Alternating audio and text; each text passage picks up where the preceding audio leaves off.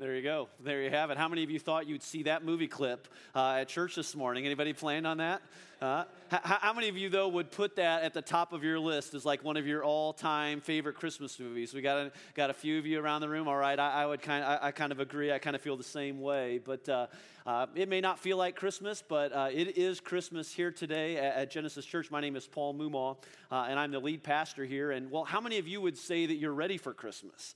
Anybody here crazy enough? We got a couple. I know that some of you are crazy enough to think that it is time or that it should be time for Christmas. And maybe for you, it's never too early to watch a great movie like that. And what a better movie to, kind of describe, kind of help present the anticipation, for Christmas and the Christmas story, and Ralphie's longing for the Red Ryder BB gun does a great job of creating that anticipation. I want to invite you, if you would today, if you brought your Bible, to turn to John chapter 1. If you use something like YouVersion, feel free to go there with us on your smartphone. Or if you're using The Story, which Ben referenced just a moment ago, it's chapter 22, and we're going to start right in the beginning of that. And we're starting up, as Ben just mentioned, again, a year-long series that we've been in here at Genesis called The Story. And if you're new to Genesis, what we are doing is we're reading through the Bible in a year, and we're challenging people to read with us, and we're also talking about it here on Sunday mornings. And so I would encourage you again to get one of these if you don't have it. If you want to pick one up, online, you can do that for sure. Maybe you started reading with us in the Old Testament and you kind of fell off along the way. That's all right. Start fresh with us in chapter 22 as we get rolling in the New Testament. And maybe if you decide, I just kind of want to read my own Bible, we've provided a reading plan for you on the back of the worship program. And so you can follow along with your own Bible and stay engaged with us on The Story. But anyways, after 21 weeks of working through the Old Testament, we're kicking off the New Testament today, and I know it's September, but again, we're celebrating the birth of Jesus Christ, and for just a few minutes, here in the beginning, here's what I want to invite you to do. I want you to try and imagine, if you would, some of that growing anticipation leading up to that very first Christmas 2,000 years ago. Now, if you have ever read through or tried to read through something like the Old Testament, I think we'd all agree that it's easy to get a little discouraged. It's easy to get lost, to get stuck in the Old Testament. But do this if you would. I mean, put yourself in the sandals of a Jewish man or a Jewish woman living at the time of the birth of Jesus, because when you look at the entirety of the Old Testament and you consider the thousands of years that had passed, I mean, that word discouraging takes on an entirely different meaning, because on the one hand, there are plenty of moments. There are some great moments, some obvious moments in the Old Testament that we've looked at together where the presence of God is clear and it's obvious, like when God led the Israelites out of Egypt and he guided them with a cloud by day and a fire by night and he parted the Red Sea. I mean, those moments, had to be really special and they had to be very encouraging moments, but those moments weren't the norm. And when you're working through the Old Testament then, and you're reading it for yourself, and you consider all of the time past, all of the years past, I mean, more often than not, you just get this sense that the people were alone, and they were searching, and they spent so much time wandering in exile, feeling lost, feeling detached from God. I mean, it's what we call, or what we've referred to around here from time to time, as the lower story perspective. Now, just so you know what I'm talking about when I say that, at different times throughout the Bible, we see that the Bible actually has two stories, if you would. There is a lower story. Now, when we say lower story, we would talk about our daily lives, all right? It's what we see. It's our perspective. It's the lower story assumes that I have limited knowledge and understanding, and so I've only got so much information. And from the lower story perspective, when you read the Old Testament, you kind of get the feeling that God takes long lunch breaks. I mean, he's just gone and he's absent from time to time. That's the lower story perspective. But there's another perspective too. And there's another set of lenses, if you would, that you can read through the Bible, and it's what we'll call God's upper story. And the upper story is about seeing the story of the Bible as one continuous story from God's perspective. And when you do that, and when you try and read from God's perspective, you see that the people weren't always faithful. And the people all weren't, they didn't listen. And they chose their ways over and over again over God's ways, and they rebelled, and God so much then wasn't absent, but rather his people were. You know, and as a result, they were always at war, and because of that, the nation of Israel was torn apart, and God's people were scattered all over the known world, and the Old Testament, well, you could just say is full of these dreary, you know, times, no doubt about it. I mean, it's why some describe it much like the middle of a very long and cold winter. And then add to that a cumbersome system of sacrifices designed to atone for the people's sins, and it's clear before long that something has to change. And when you read the words of the prophets and you hear their cries, and especially as the Old Testament comes to a close, you know, you can hear it in the voice of the prophets in verses like Isaiah chapter 64, verse 1, when he cried out, "Oh, that you would rend the heavens and come down, that the mountains would tremble before you." That word rend means to tear open with force and to rip apart. And Isaiah is basically saying, please come back, Lord. I mean, do it when we need you, and we need you now. Or the prophet Ezekiel speaking for God, and Ezekiel offers these promising words in Ezekiel 37:21 when he says, "I will take the Israelites out of the nations where they have gone, and I will gather them from all around and bring them back into their own land. I will make them one nation in the land on the mountains of Israel. There will be one king over all of them, and they will never again be two nations or be divided into two kingdoms." Ezekiel points out for us that there is hope, but I want you to notice that these words are in the future tense. And so God says, "I will," but the people had to be thinking, "When, Lord? When's that time going to come?" Or the prophet Malachi in Malachi 4:2, when he says, "But for you who revere my name, the Son of Righteousness will rise with healing in its rays." Again, it's hope, but it's a future hope. And it must have left people wondering how much longer and when will you act. And when you think about that divide or that bridge between the Old Testament and the New Testament being somewhere around 400 years, and the prophets were silent during those times. I mean, any significant word, it just wasn't there. And you could say that God was silent in some sense. I mean, imagine if you would, growing up in the days of the Old Testament and hearing and reading these prophecies from the past, and imagine you'd been taught them over your lifetime, and words like Isaiah chapter 7, verse 14, when Isaiah says, "The Lord himself, he will give you a sign, and the virgin will conceive and give birth to a son, and will call him Emmanuel." Emmanuel means God with us. Try and imagine, if you would, the desperation of waiting and longing and wondering when this Messiah, this Savior, Emmanuel, will come. Will you try? Will you try with me? Will you just try and imagine the desperation of these people and Israel?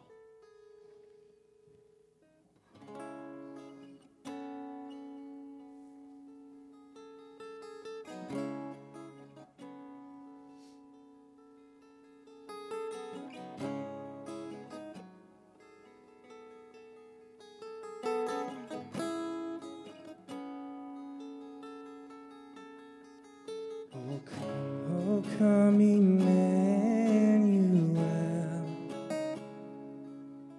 and ransom captive Israel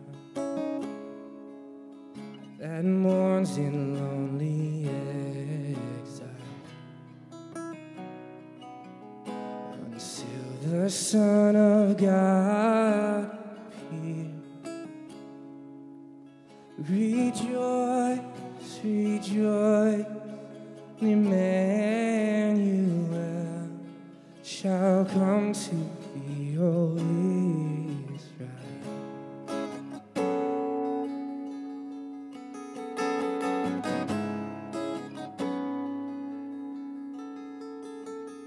Oh, come thou day spring, come and cheer our spirits by thine advent here. Disperse the gloomy clouds of night, in death's dark shadows foot to fly,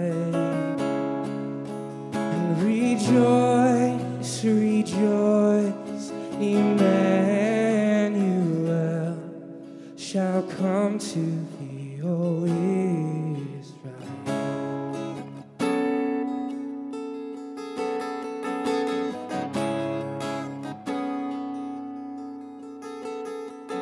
O come, desire of nature, find in one the hearts of all mankind. Below our sad division seas, be thyself our Prince of Peace. And rejoice, rejoice, Emmanuel shall come to thee, O Israel.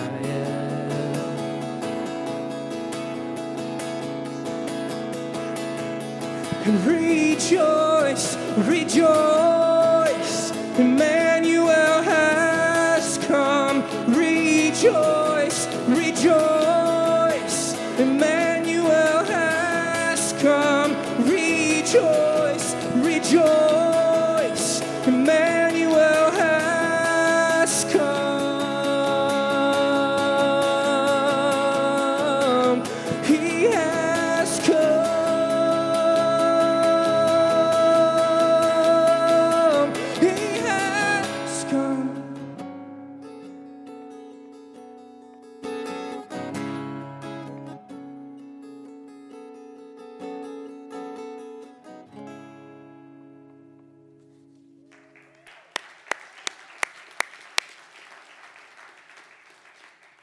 Can you hear the desperation in a song like that?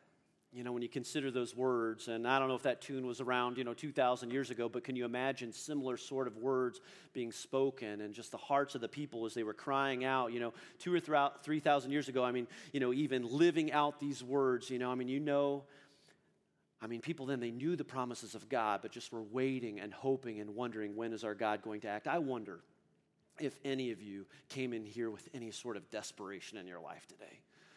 You came in here with any sort of any kind of hunger. Maybe desperation for answers, or you described as a desperation for greater purpose, or, maybe if you know Christ as your Savior, maybe it's a desperation for more of God. Well, over the next few weeks, we're going to study together the life and the ministry of Jesus together. And I just want to say that no matter where you are right now, in your life or in your faith journey, I just want to encourage you, and I want to challenge you to get more desperate for Him, and to get desperate to learn more and to know more, and maybe even starting this morning to ask God to open up your eyes and your heart to see Jesus, and so that you might ask what that life means for you. 2,000 years ago again, the people were waiting and they were desperate, but maybe the most hope-filled words and phrase in all of the Scripture comes right out of the hand of the Apostle Paul when he wrote in Galatians chapter 4, verse 4, "But when the set time had fully come, God sent His Son."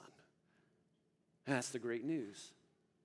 That's why we can celebrate Christmas, not just on December 25th, but we can celebrate it even today, that on the set time, that God's appointed time, means that He had a plan, and at just the right time, He sent His Son. Again, we're going to explore. What we're going to do is we're going to look at the life and the ministry of His Son, a man named Jesus, over these next weeks together. And what we're going to do, if you're new to this, is we're going to use 4 different accounts of His life, authored by 4 different men. And you're going to see this for yourself. And we call these 4 different accounts. You maybe have heard this word before. We call them the Gospels. They're the first 4 books in the New Testament, and named by Matthew, Mark, Luke, and John, named after their authors. But what they are is they are 4 narratives that tell the same story from 4 different perspectives. Now, maybe you're wondering to yourself, okay, how in the world does something like that work? Well, look at it like this. How today, whenever anything happens, let's take an unfortunate accident, for example. With all of the smartphones today and with all of the security cameras that are out there, it's only a matter of time before all sorts of eyewitness accounts surface, and each person offers a different angle or a different perspective. Well, the Gospels are kind of like that. And so we're going to look at them together, Matthew, Mark, Luke, and John, and we're going to look at their 4 different perspectives on the life of Jesus, because together they tell a compelling story all about when the Son of God, when Jesus Christ, walked on the earth. Now, if you're taking notes and you're following along with us, look at it like this. When we talk about the Bible, when we talk about God's story, I like the way one writer said it, that we can take the Bible and you can break it up really, if you would, into three parts. Write these down. The Old Testament is all about Jesus' coming. The beginning of the New Testament, the Gospel accounts, Matthew, Mark, Luke, and John say Jesus is here. And the rest of the New Testament reminds us that Jesus is coming back.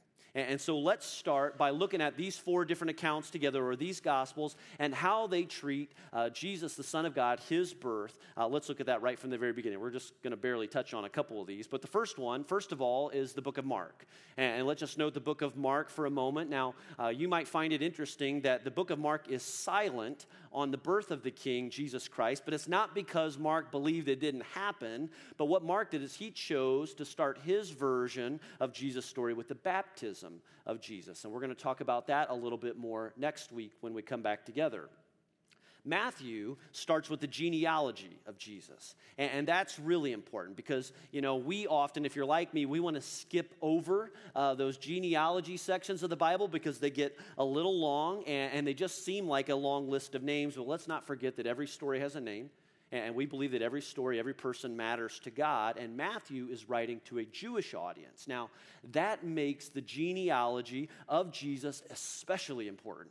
If you're a Jewish listener, because they would have been listening and they would have been looking for names, names that follow specific family lines. And all of the Jews would have believed that Jesus, the Messiah, the one who would be Savior, that he would eventually come from the line and the family of David. And so what Matthew does is he spends a lot of time from the very beginning laying out these names, starting with the name of Abraham all the way back from the Old Testament and just helping us to see where Jesus comes from. And so if you read in Matthew chapter 1 from the beginning, you're going to see names like Abraham and Jacob and Judah and Boaz, the husband of Ruth, and David and Hezekiah and Josiah, people we studied, people we talked about in the previous 21 weeks of the Old Testament. And if you keep reading through those names, you finally reach Joseph.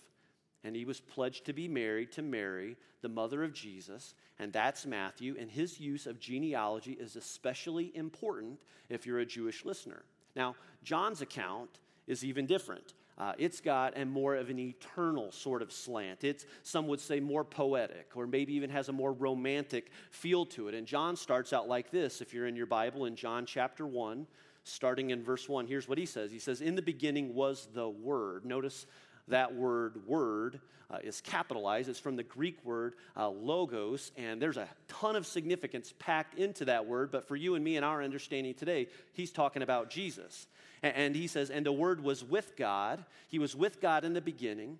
Through him all things were made. Without him nothing was made that has been made, and in him was life, and that life was the light of all mankind."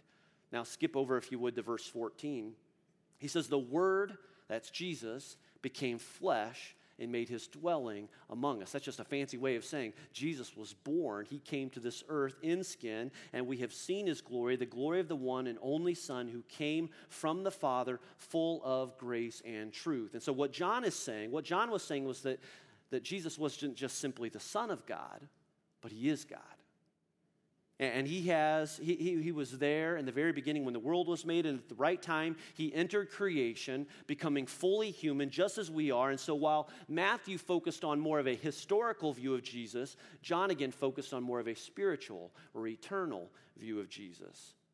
But then there's a fourth, and I think the version that everyone is familiar with comes right out of the book of Luke. And turn back, if you would, in the New Testament to Luke chapter 2. And it's the version that many of us remember hearing on Christmas Eve. Maybe you remember it when you were a kid. It's the version that Linus spoke to the Peanuts gang in the Charlie Brown Christmas special. And you can find it in Luke chapter 2, beginning in verse 1. Just listen and follow here for a moment.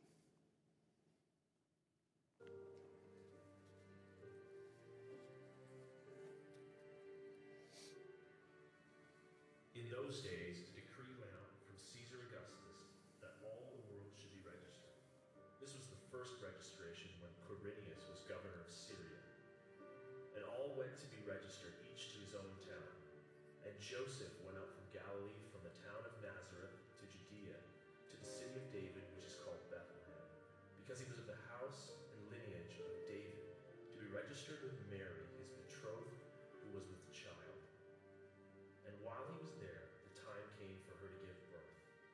And she gave birth to her firstborn son, and wrapped him in swaddling clothes, and laid him in a manger, because there was no place for them in the inn. And in the same region there were shepherds out in the field, keeping watch over their flock by night. And an angel of the Lord appeared to them, and the glory of the Lord shone around them, and they were filled with fear. And the angel said to them, "Fear not, for behold, I bring you good news of great joy that will be for all the people. For unto you is born this day in the city of David a Savior, who is Christ the Lord. And this will be a sign for you. You will find a baby wrapped in swaddling clothes and lying in a manger." And suddenly there was with the angel a multitude of the heavenly hosts praising God and saying, "Glory to God in the highest, and on earth peace among those with whom he is pleased." When the angels went away from them into heaven, the shepherds said to one another, "Let us go over to Bethlehem and see this thing that has happened, which the Lord has made known to us." And they went with haste and found Mary and Joseph and the baby lying in a manger. And when they saw it, they made known the saying that had been told them concerning this child. And all who heard it wondered at what the shepherds told them. But Mary treasured up all these things, pondering them in her heart. And the shepherds returned, glorifying and praising God for all they had heard and seen as it had been told them. Do I have you believing it's Christmas yet? But it's Luke's account. And one of the things that I hope that maybe you noticed in that reading there and in those words are all of the details. All right, all of the details. And I want you to hang on to those for just a second. And you might ask, well, why do we share a story like this today? Well, I just think it's important for you. I want you to see, and maybe if you're new to all this, I want you to see and really know and understand who it is, who is this Jesus. Now, here's something that you might find fascinating. Luke, the gospel writer Luke, was a very well-educated man of science. In fact, many people believe that he was a physician. And while at least of a couple of the gospel writers spent time with Jesus, Luke is one biographer of that actually never really walked with Jesus. I mean, he never met this man as far as we know, and that's interesting. I mean, that's fascinating to me when you consider that Luke's account then wasn't based on an eyewitness perspective, but instead for Luke, he took a very scientific approach to his account, talking to the witnesses, gathering the evidence. Luke was writing to a Greek audience, and that's important to understand because the Greeks didn't simply want history. They didn't want poetry. The Greeks wanted facts. They wanted details. And Luke was a human like you and me, and he went seeking this truth, and he went seeking these facts about Jesus. Turn back, if you would, to Luke chapter 1, starting in verse 1. Look how Luke starts his account. He writes it like this. Many have undertaken, again, put yourself in the presence or in the midst of these Greek listeners. He says, many have undertaken to draw up an account of the things that have been fulfilled. Now, what he's referring to here are all of these prophecies from the past that he's looked into and how these things are going to play out, how they've covered hundreds of years. He says, how they've been fulfilled among us, just as they were handed down to us by those who from the first were eyewitnesses and servants of the word. Verse 3, with this in mind, this is Luke's words again. Since I myself have carefully investigated everything from the beginning, I too decided to write an orderly account for you, most excellent Theophilus, which was most likely a friend of his. And then he says to him, so that you may know the certainty of the things that you have been taught. Now, here's why Luke's account would have been important to his audience at this time. All of the Jewish people, for example, would have previously heard these predictions from the Old Testament. Again, we'll call them prophecies about the coming of the Messiah, things like where he would be born and where he would come from. And Luke wanted to try and capture as much of this as possible, but in a very scientific way to make sure that they understood and that he believed in Luke's mind that Jesus Christ truly was the Son of God, the Messiah the Jewish people had been waiting for. And so as we read through the Old Testament, we've read, and maybe you remember, some of the prophecies like these from hundreds, if not thousands of years ago. Prophecies like in Genesis 22:18, when it says the king will be a descendant of Abraham. And then we see that fulfilled in Matthew chapter 1. Or another prophecy where the king says, it says the king will come from the line of David. We read about that in Jeremiah 23. Well, this was shown fulfilled in Matthew 1 and in Luke chapter 3. We hear about the king and how he will be born in Bethlehem. Micah talked about this in Micah chapter 5, again fulfilled in Luke chapter 2. Or the prophecy that says that the king will be born of a virgin. We saw that a moment ago in Isaiah chapter 7, again fulfilled in Luke chapter 2.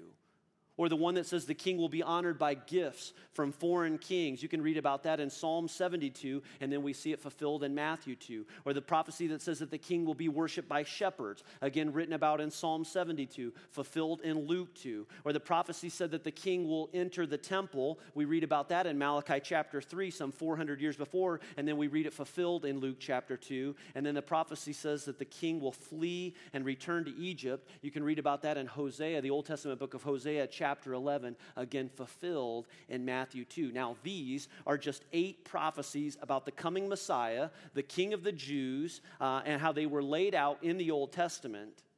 And I give you only 8 because I want to share with you some mathematical research that I was reading about this past week. Now, this research was conducted by a man by the name of Peter Stoner, a professor of mathematics and astronomy at Pasadena City College in California. And Stoner is an expert in probability theory. Now, I have no idea what that means, but it seems very smart. But what he did is he calculated the chances that one man born in Bethlehem could fulfill 8 of these Old Testament prophecies. And do you know what he found?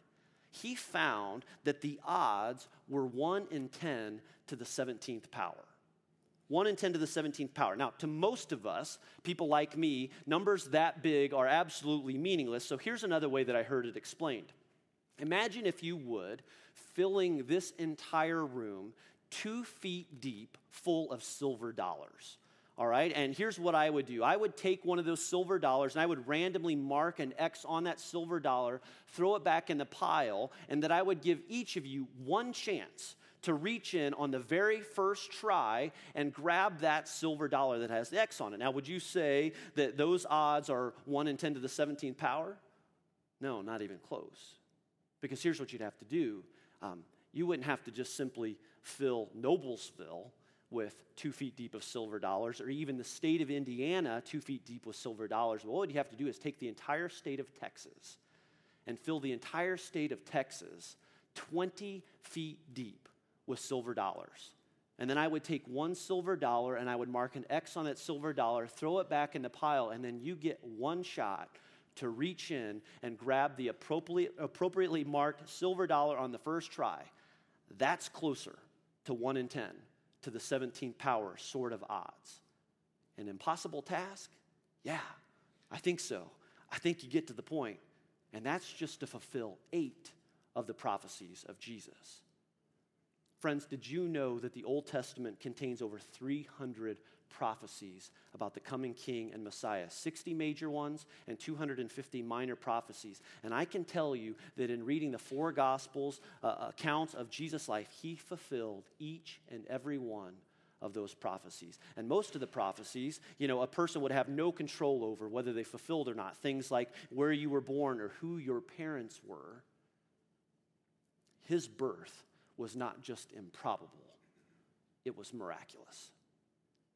Jesus is the one who was promised to the people of God by God. And so here, to me, here's what this story of Jesus' birth tells us and what's important for you and me to understand today. It's in your notes. It's that our God always keeps his promises.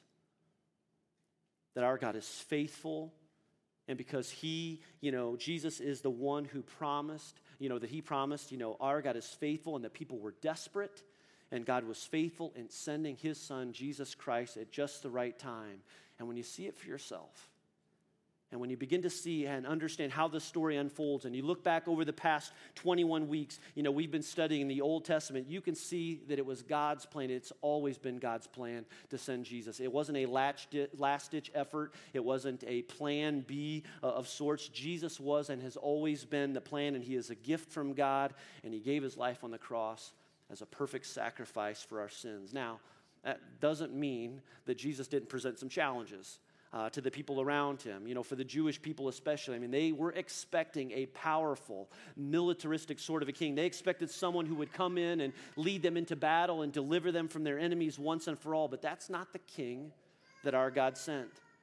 And because Jesus didn't look like a king, many people living at the time would have mistaken his identity and maybe ultimately missed the Messiah. After all, he didn't look like a king.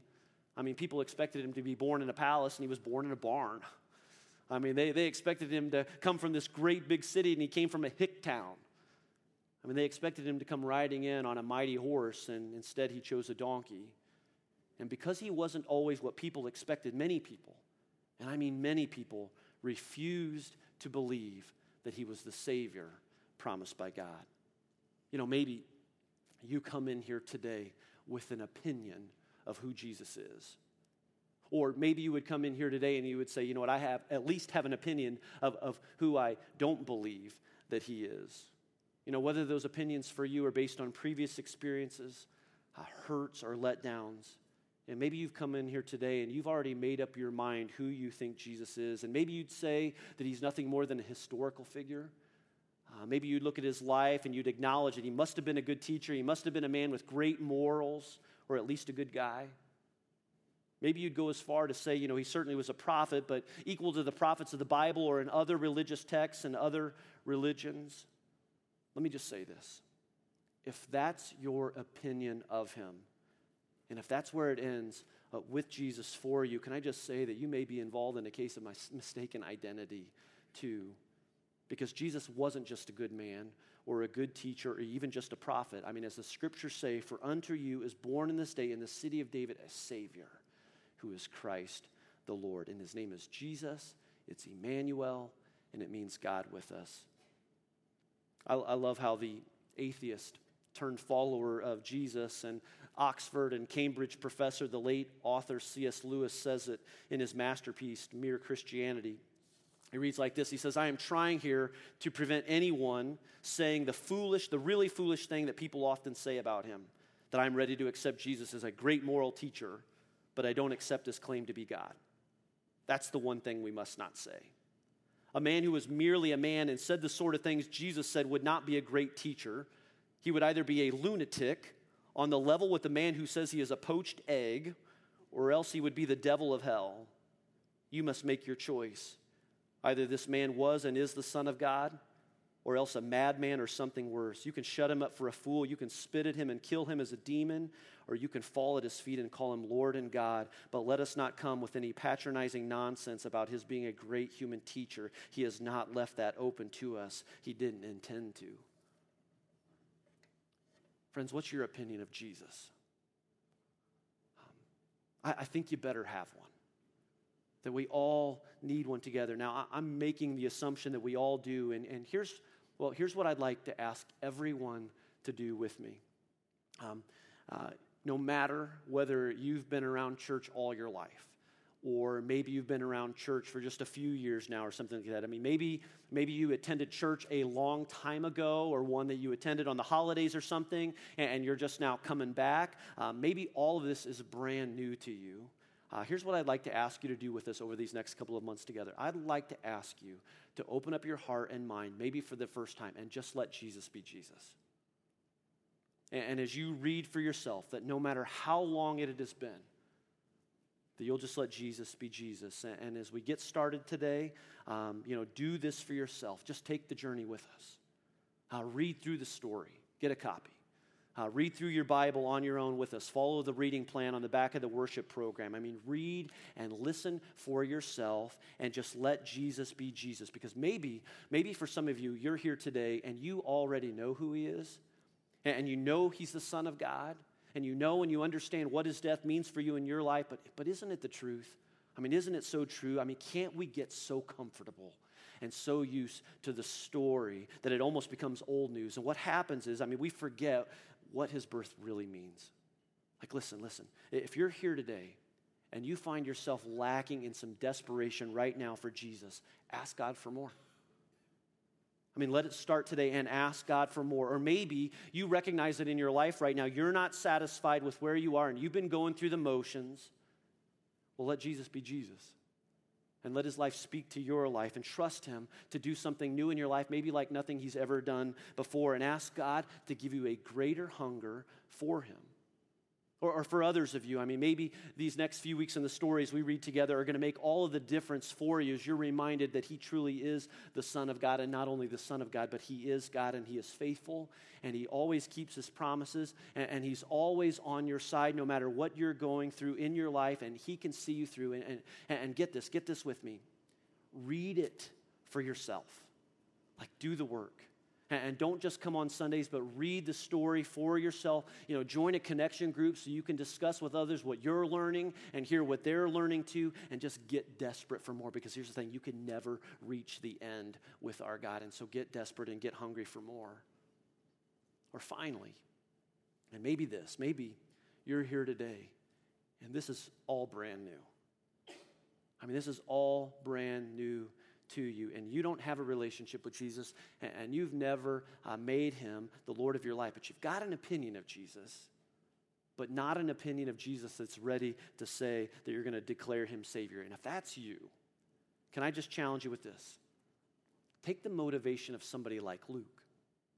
Like, take his motivation. He must have had all sorts of questions about Jesus. What else would have inspired him to take all of these years to investigate these matters? He went to great lengths to verify the historical accounts of everything that he had heard and what others were saying. And what was he able to conclude in the end? I know for certain this man, Jesus, is indeed the Christ, the Son of God. Can I challenge you? Can I challenge you to do that work to you? Read it for yourself. Come in here on Sunday mornings or on Sunday nights with us and listen and see and hear the stories of what Jesus not only did then, but what he's doing today and what he's doing in the lives of others, through this church. Don't you owe it to yourself to be absolutely certain about this man named Jesus? Because in all of history, who else can you say has gained more attention, deserves more attention, or has attracted more attention? So much attention that 2,000 years later, people all over the world are still talking about him today. Don't you owe it to yourself to be certain that you get this Jesus thing right? And keep in mind, we live in a day and age where in most circles, every opinion is considered valid and correct, but I have to tell you that when it comes to Jesus, that's not true, because he can only be one thing. Jesus is the Christ. He is the Son of God. He is the promised one. He's the Messiah. And the most important decision that you're ever going to make in your life is to trust him as Savior and Lord, because one day Jesus is going to return, and when he does, he's going to gather all those around him who call him Lord, and he's going to take us to heaven. But don't take my word for it. Do the work for yourself. Come discover it for yourself as we work through the rest of the New Testament and the story. In closing, I found this interesting. In all of history, there have only been, as far as we know, 12 men that have walked on the moon. And one of those men was a man by the name of James Irwin, an astronaut. And after his journey to the moon, as you can imagine, he had plenty of chances to tell his story through many presentations and gatherings and letters. And for most of his life, the astronaut, James Irwin, would end his letters with this statement: there is one thing better than man walking on the moon, and that's God walking on the earth. Isn't it true? We check it out for yourself. Do the work. Again, the entire story of the Bible is the story that Jesus is coming, Jesus is here, and Jesus is coming again. For the next couple of months, we're going to focus on the Jesus is here and the Jesus is coming again part. And what I want to invite you to do is to get desperate, to get hungry for more. Ask God to give you a greater hunger for Jesus so that no matter where you are in your life right now, you see more of him. And I promise you, you're not going to regret it.